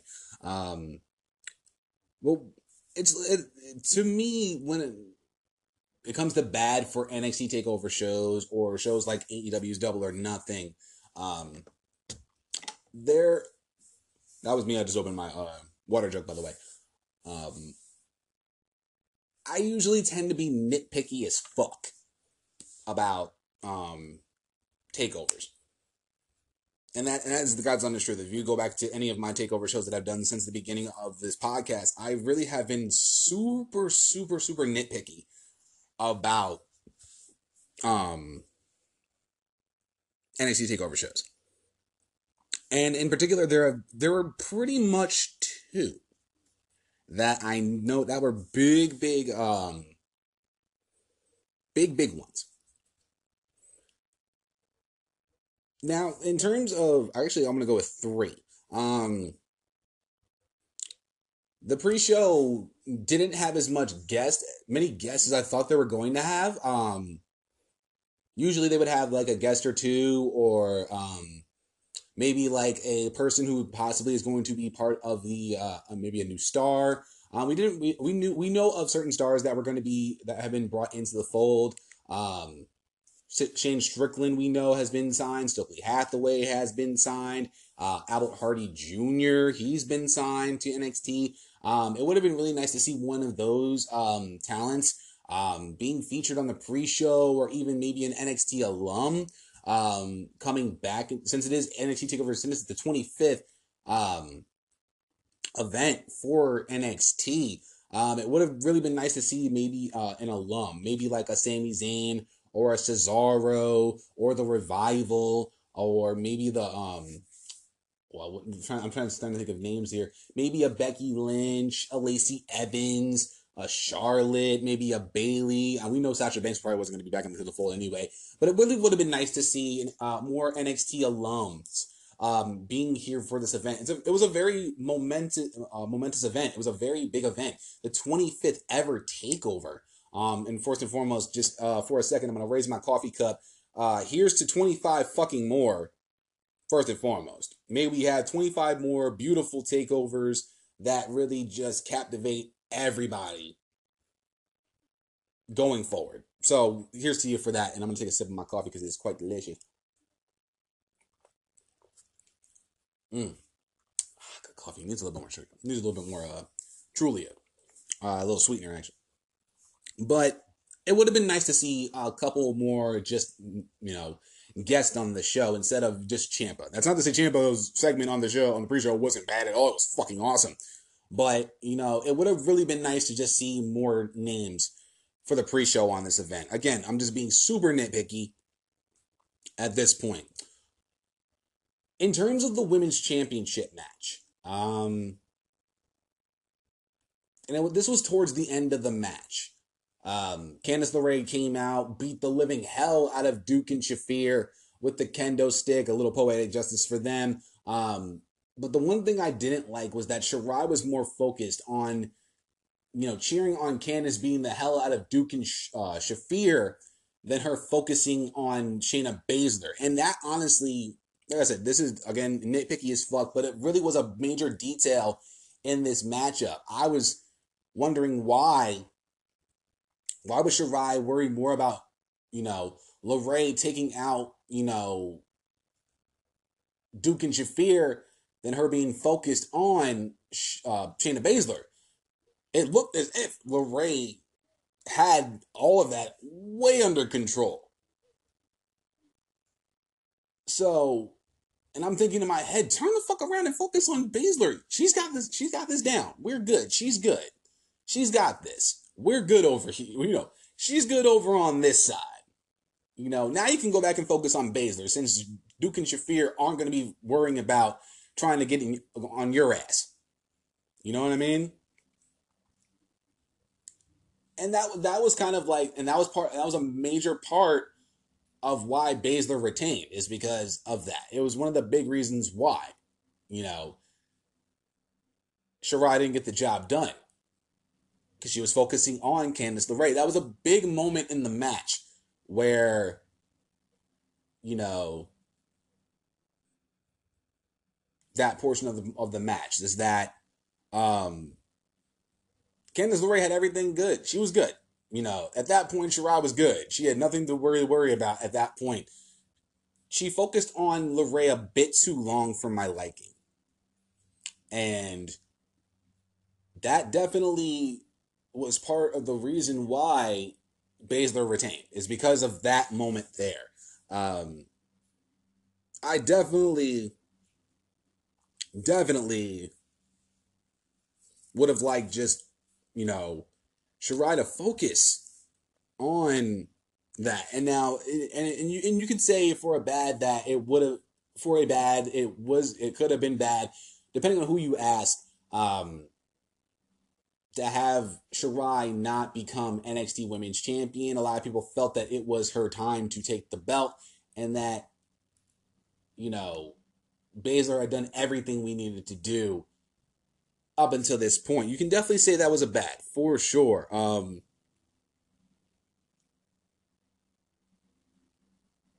you know, her, of course, Candice talking to Shirai about, you know, the attacking her, attacking them and everything. They definitely could have left that out and just let that be a surprise. You know, yeah, we had uh, Candice say that she was going to be in her corner and all that stuff, but you know, it would have been nice to just, you know, looking back on it, it could have been nice to just be like, you know, I got your back. You know, instead of just saying I got your back, you know, having Candice come out instead and not say anything to Io. Um, yes, in theory, it and I did say it was a good moment, good thing to have Candice in her corner, but had she not had said anything or spoke to Shirai prior to the title match. Are you fucking kidding me right now with these landscapers? God damn it, I'm trying to record over here, Mike. Sup? Jesus fucking Christ. Anyway, I'm gonna get past we're gonna get past this. We're gonna get past I'm keeping this all in by the way. Not changing a damn thing. Um if they had not spoken about it, it would have created a bigger moment. They are really Yeah, yeah, my dog Marley just woke up. But I know. I know. They're making noise. They're making all kinds of noise right now. I know they're interrupting your sleep. Gotta let the princess sleep. I know. I know. I think we're good. We good? You go sleep. Good night. Anyway, getting back into it. Candice if had if if she said nothing throughout the night, if she didn't have they didn't have that segment with Kairi, oh not Kairi, Jesus Christ, with Io and Candice talking, I think it would have created a bigger moment in that match for it. And it and think about it like this too. Maybe if Candice and Io didn't talk, the possibility of Shirai winning the championship probably would have been exponentially greater for Io to win the championship. But then it goes back to now Candice now possibly being the one to take the title from Shayna as opposed to Io taking the belt. Because when you really look back at it and you really honestly think about it, Candice is, don't get me wrong, Io's a solid hardcore baby face, but Candice I think is the much is, is a really is a bigger baby is a bigger baby face, more bubbly. I think in NXT's eyes than Io is. That's not to say Io's not a, as big as babyface as Candice is, but I think Candice may being possibly being the one to take the title from Shayna. When you honestly wrap your head around it, would make a little bit more sense with that. Just um, you know, Shirai focusing more on the LeRae attack on Duke and Shafir um, was kind of a bad for me. It's just like, bitch, turn around. She good. We're good. Worry about Bane. Worry about Shayna. You got this. The last bad that I have for this segment. This is going to be a very short segment, um, and and the ugly is as well. Um, again, like I said, this is going to be straight nitpicky, and as, as, as a matter of fact, we're just going to combine the bad and the ugly into one. Since there was so much good that came out of this, and I'm just being very nitpicky, we're just going to have the bad and the ugly into one. Um, in terms of the main event between Gargano and Cole, the main event was fucking awesome. What kind of and I did mark out uh, for those who don't know who uh, Josiah Williams is. He is um, Wrestle and Flow. He is his channel Wrestle and Flow. He does um, you know I guess you could say like remixes um, of certain wrestlers. Uh, of he's done many uh, covers for um, superstars, and one of them has been Adam Cole. He's done Pete Dunne. He's done Mia Yim. Bianca Belair. He's done, I'm trying to think of the Usos. He's done Bullet Club. He's done, uh, I'm trying to think of who else he's done. Um, did he do Ciampas? No. He hasn't done Bobby Roode's, which would be, which would super be super lit. Um, but he's done plenty of, you know, he's done very various uh, theme songs. He's put his uh, uh, raps over it and has done those and has been well received by the fans. He has a YouTube channel that's big as fuck. He actually got signed by WWE. Uh, actually, no, by NXT uh, a couple of months ago, and he did. He was at Takeover New York, um, and he was uh, t- he took over. No pun intended. He took over the uh, I believe NXT page um, for the social. I believe it was for their Snapchat or their Instagram stories. Um, for that, and is a that I think it, now it was a big big deal for him to be a part of NXT Takeover 25 and rapping over um, Adam Cole's and you know during uh, Adam Cole's entrance uh, before Johnny Gargano came out. Um, I marked out for it because I'm a big fan of his. I love his channel. I love what he does.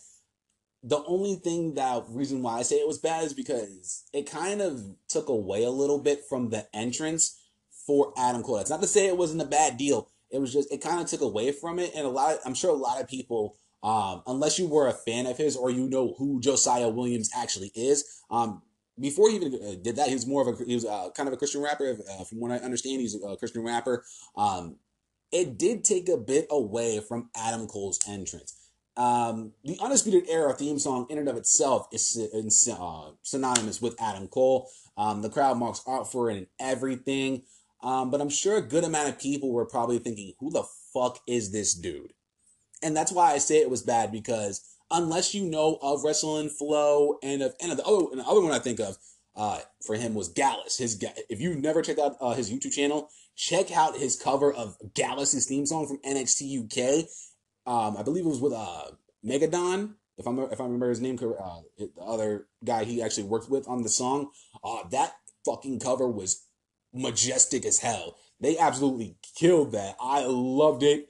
And the wrestlers who he covers um were are appreciative of that as well. Mia Yim is another one that he covered, if I haven't said that already. Um and they and they love his stuff too. They give him so much love on Instagram. He posted on Instagram previews of it. Um in this case, I don't think it was. I, even though I did mark out for it, and I thought it was really cool to see that moment for him.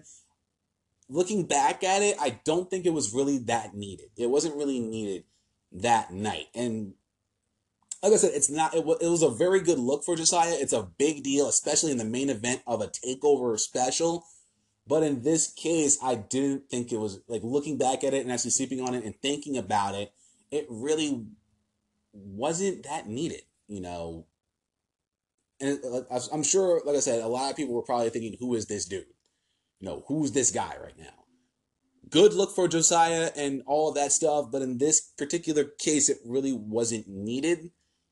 But again, it was a big moment for Josiah, and uh, hats off to the dude uh, for having that moment and allowing and for Triple H, to, Triple H to allow him to have that moment with Adam Cole. You know, it was you know cool in the moment, but then looking back at it, it's just like you know, I'm thinking more towards the lines of fans who don't know who he is. And that's why I say it was a bad because many people, a lot of people do not know who Josiah Williams is unless you're a fan of Wrestling Flow, the YouTube channel, and follow him on Twitter and all that stuff. That's why it was bad. It's not because, you know, the whole performance of that was bad. It was because of the fact that a lot of people don't know who he is. And that kind of, you know, sucks um, for me because I am a big fan of his. Um, one other one that I'm thinking of, I'm just really going ones over head. Uh, Marty Scurll.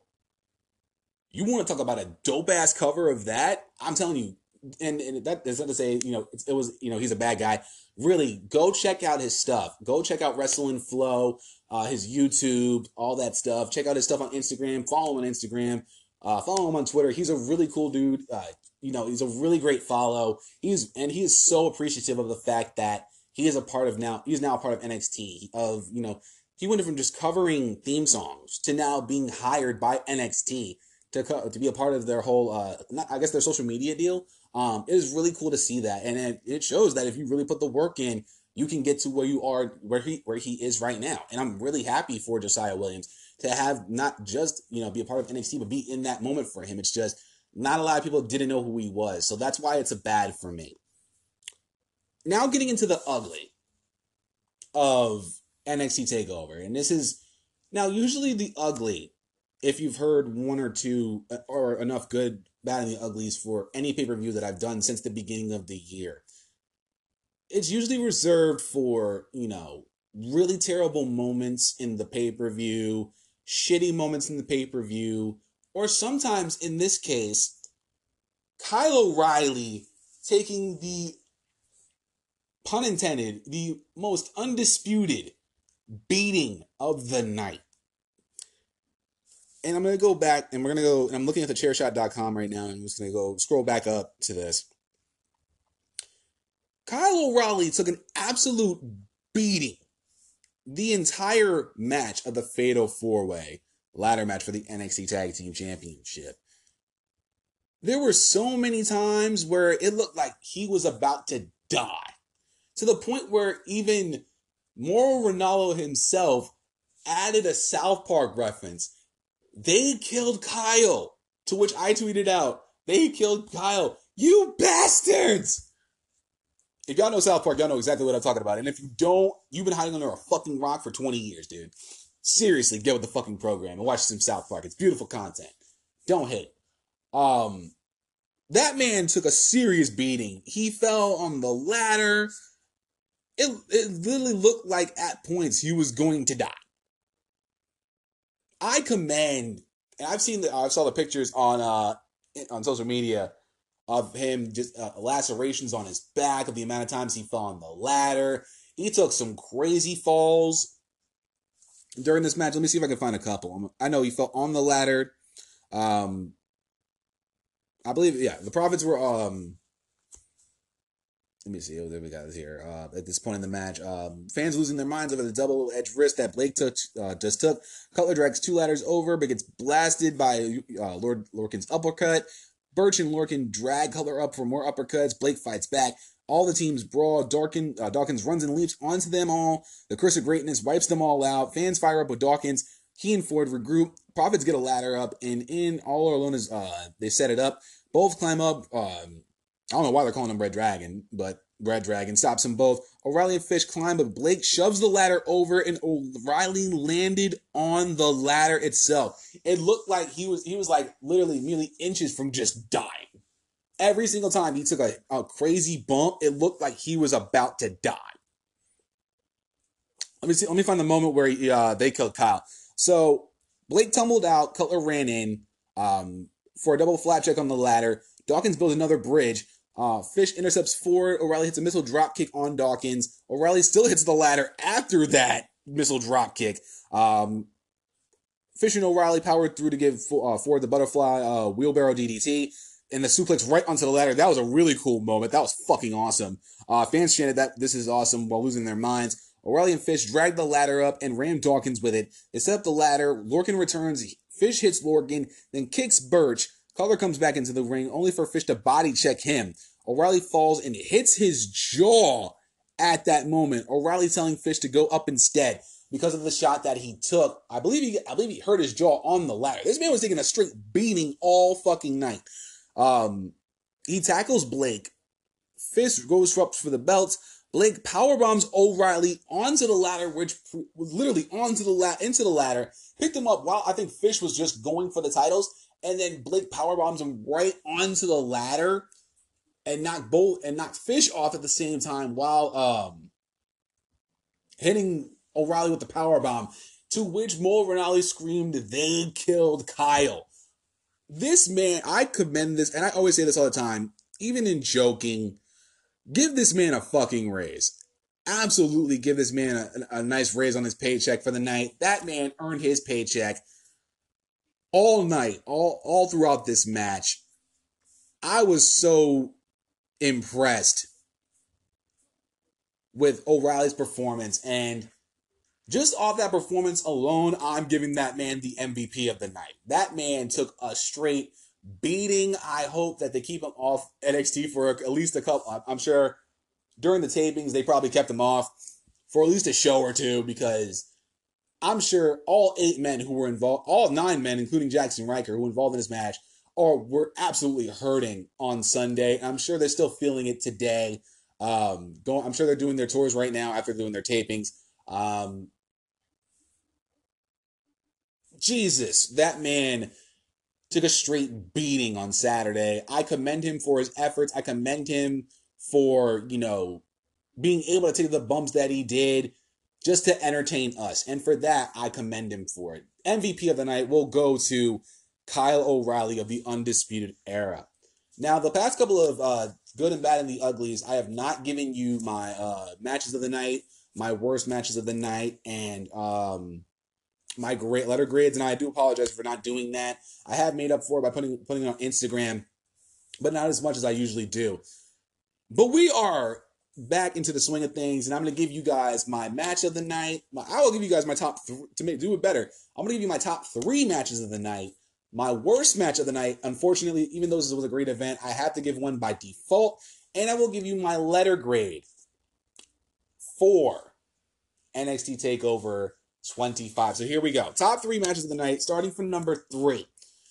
Number three, I'm going to give it to Matt Riddle and Roderick Strong. And this was a really big back and forth between this and the other two matches. Either one of the three matches I'm going to give you could have, honestly, in your opinion, if you had a, if you do a podcast or whether you don't, or if you're just talking about it in passing with a friend or whatever who watched NXT Takeover with you, or whatever, this could have been your match of the night and I wouldn't be mad at you at all. Any one of the three matches I'm going to give you could have been match of the night, and I seriously could have not been mad at you at all. Um, in this case, it was a very great opener. It was a very fantastic way to open the show. They absolutely, these two absolutely fucking killed it. Very, uh, I think this was the best way to open the show. There was no other show, uh, another other match on this card that could open up the show the way that Riddle and Strong opened up the show. On any NXT TV show, NXT uh, uh episode of NXT TV, this would have been a classic main event. And the fact that I, I even stated this was a match, this could be match of the year candidate off the rip. This could have been match of the year candidate. Excuse me. Take a sip of coffee real quick. Wait, Moisu. coffee makes me happy. And without coffee, I am not sane. It is true. But this on any NXT TV show would have definitely upped the chances of them being a match of the year candidate. I definitely said out the gate on Twitter, if you guys follow me at Suede Senator WWI, this was a match of the year candidate, hands down. Um, it will definitely, I will definitely throw that into the pot of match of the year candidates. And towards the end of the year, I may consider it to be uh, one of my top 10 matches of the year. The fact that you got three, in my honest opinion, you got three match of the year candidates out of one event, that ups your grade big time. Think of it like this out of five matches, there are these three matches I consider match of the year candidates. I'm throwing all three of them into the pot for match of the year. And it was fucking awesome to watch. A very hot opener um, with two guys who we who I already respected, who in when this match was open open when this match was over up their stocks neither man lost, went down in, in their stock at all, I think, going forward. Their stock rose big time, especially strong with the Undisputed Era. And Riddle in victory definitely, and I said earlier in the good, that was NXT TakeOver 25. It upped his chances of possibly being the next top contender for the NXT Championship after Gargano Cole is concluded. I think he should be the first guy after Gargano to face Adam Cole. This was a very great match, has so much replay value. If I were to watch NXT over 25 again, which I may do sometime in the future, I will immediately watch this match first over everything. I would just honestly, if I'm just bored one day and I really have nothing else better to do, and I've done everything I need to do for the day, I would just watch NXT TakeOver just to watch this again. I would honestly watch this again because that was match was that good. So I'm having Riddle strong at number three. Number two and number one, the margin of who was number one and who was number two was literally so close that I was honestly, honestly thinking about giving this a tie. Because both matches were so fucking good that I literally was thinking a tie for first would have been the best way to do it, but I had to give one better than the other because of the weight of the match itself. Number two was the Fatal Four Way Ladder match for me. And it was so fucking close. Like, really, it was such a minuscule amount between the two in my head that I was just like, I, like I said, I was willing to give a tie for first to both number two and number one. But number two, the Fatal Four Way Ladder match was so insane. Um, and I just remembered about the Forgotten Sons being a bad. Um, so let's just take a sidebar real quick. Um, the reason there was a bad for um, the Forgotten Sons is because the crowd had no reaction to them whatsoever. The, I mean, they hate the Forgotten Sons. Like, I don't know if it's go away heat or anything like that, but that kind of really, and this was the really the one of the deciding factors in it. Um, there was crowd reaction for Birch and Lorcan. There was crowd reaction for um, crowd reaction for Burch and Lorcan. If I said it twice, the bees with the bees. Um, there was crowd reaction for, of course, the Street Profits, and there was crowd reaction for the Undisputed Era. But there wasn't much reaction for the Forgotten Sons. And that was kind of one of the deciding factors of why I picked this at number two versus what I picked at number one, which is which is pretty much going to be obvious now at this point. Um, that was part of it.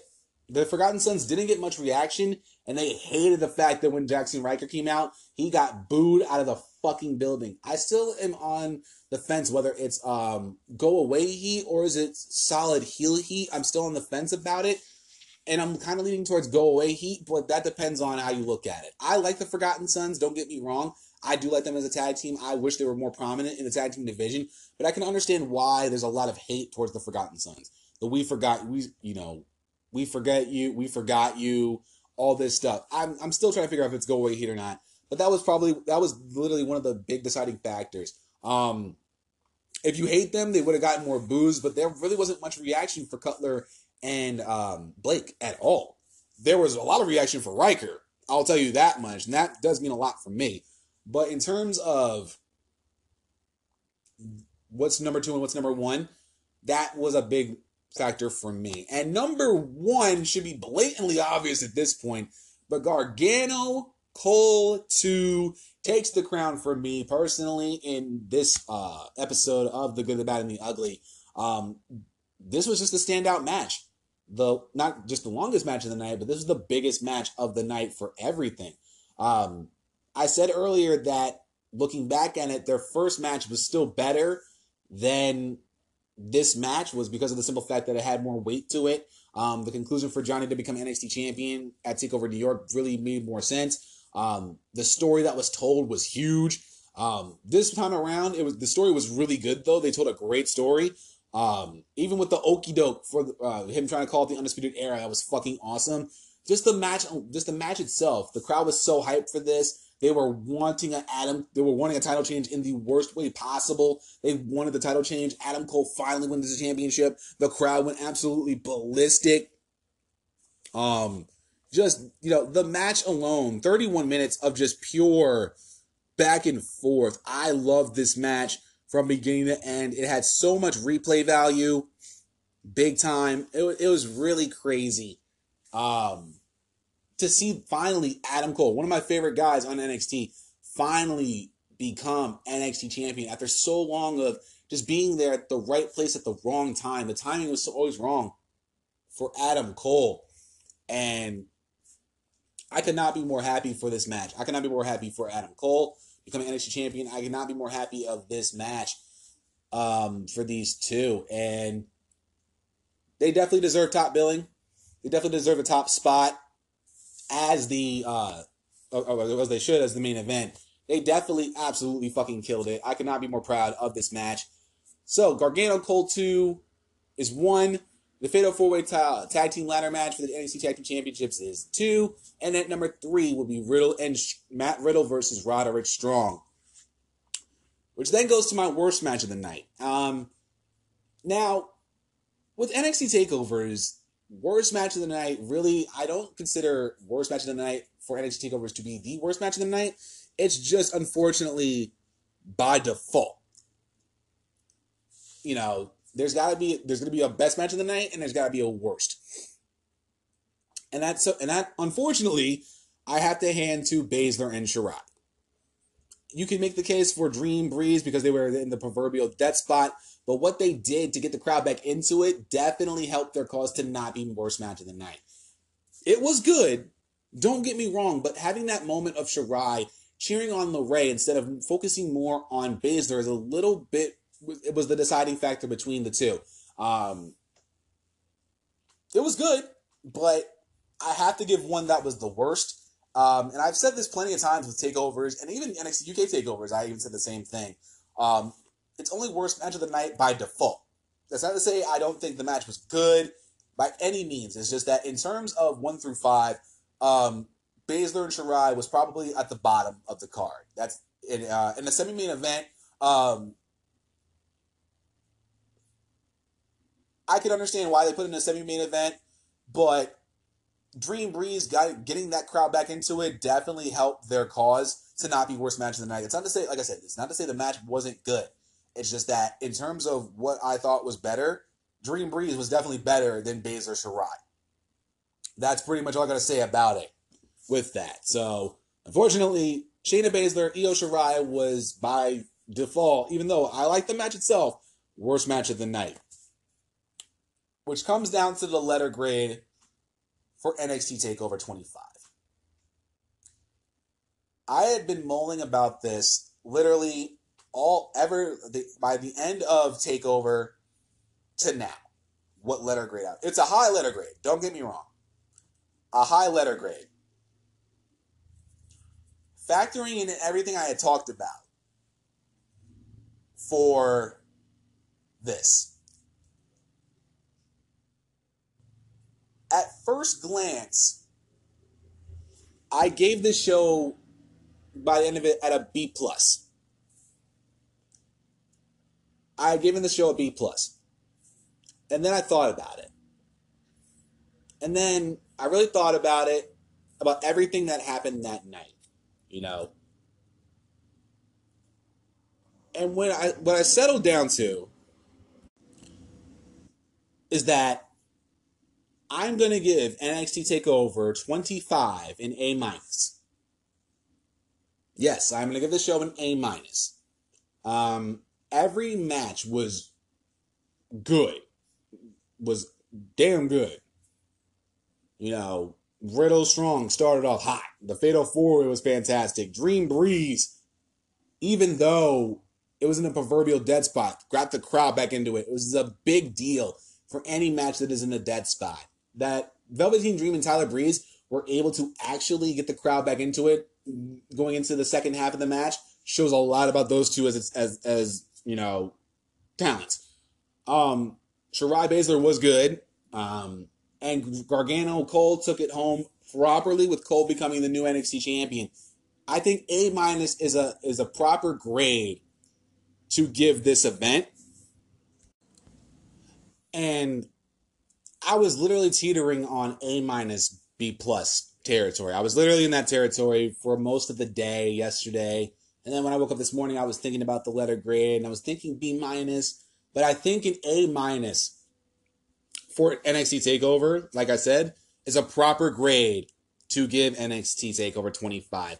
Um, of course, Shirai being distracted by the LeRae attack, Josiah Williams, um, that whole deal, all of that, um, not having NXT alums, getting that. It's still an A, but it just, it was just enough of that to give it that A minus. Great show overall.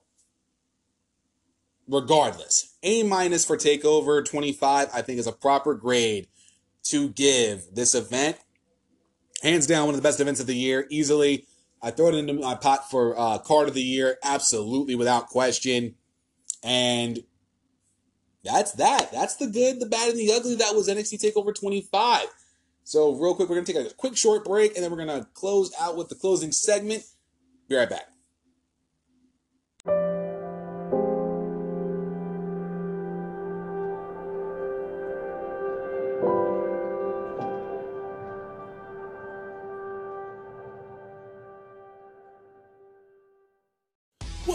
Going to be it for episode 76 of the Young Lions Perspective, the good, the bad, and the ugly. That was NXT TakeOver 25. I want to thank you guys so much for taking time out of your day, your night, your afternoon, and your evening, wherever you may be, wherever you are in the world. Thank you guys so much for taking time out of your day to check out this episode of the podcast. And as always, I greatly truly appreciate it.